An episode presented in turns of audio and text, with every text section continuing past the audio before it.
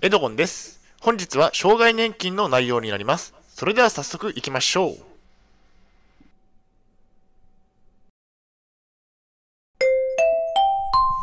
はい、H キャプチャンネルにようこそ。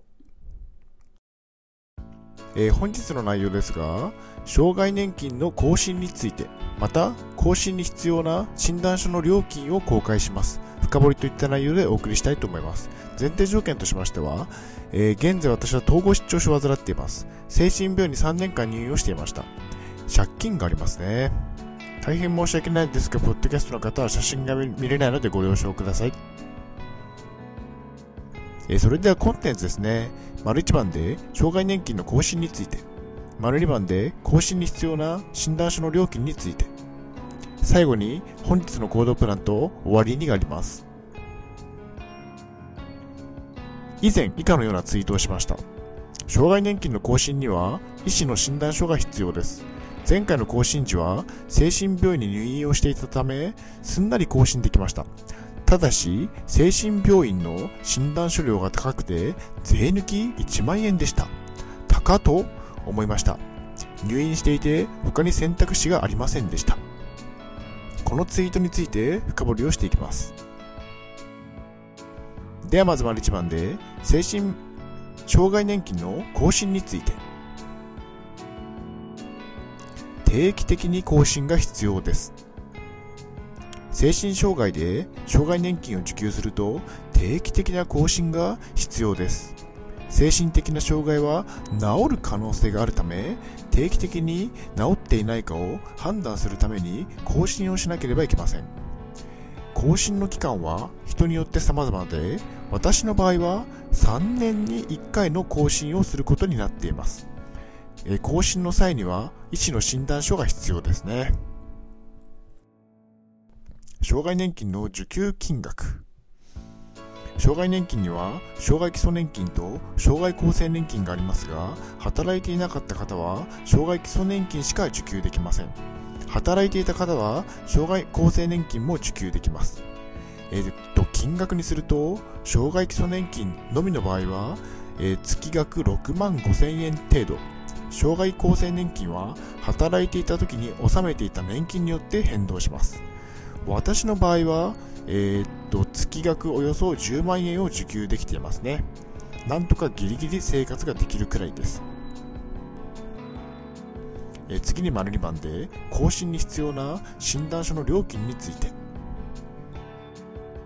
えー診断書の料金は病院によってバラバラ。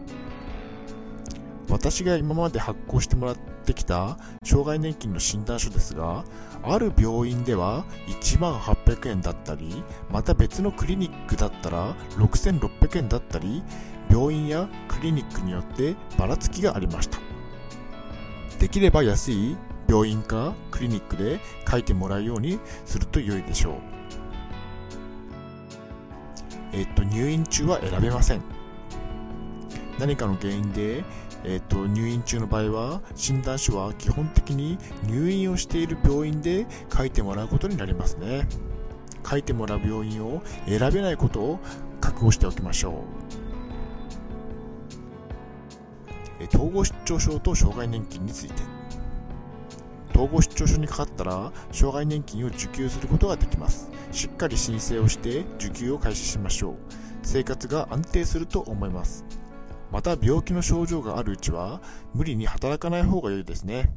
私は無理をして働いた経験があり、仕事中に激しい症状に襲われたことがあります。えっと、仕事中に体幹幻覚を感じて、体中に痛痛みが走ったり、被害妄想を感じて、誰かに悪口を言われているということを、えー職場で思ったりしていましたね。かなり危険な状態でしたね。結論としましては、障害年金の診断書は高額です。できれば安い病院やクリニックで発行できると良いですね。はい、お疲れ様でした。ありがとうございました。それでは本日の行動プランに入っていきたいと思います。障害年金の診断書を書いてもらいましょう。できれば安い病院やクリニックで書いてもらうと良いでしょう。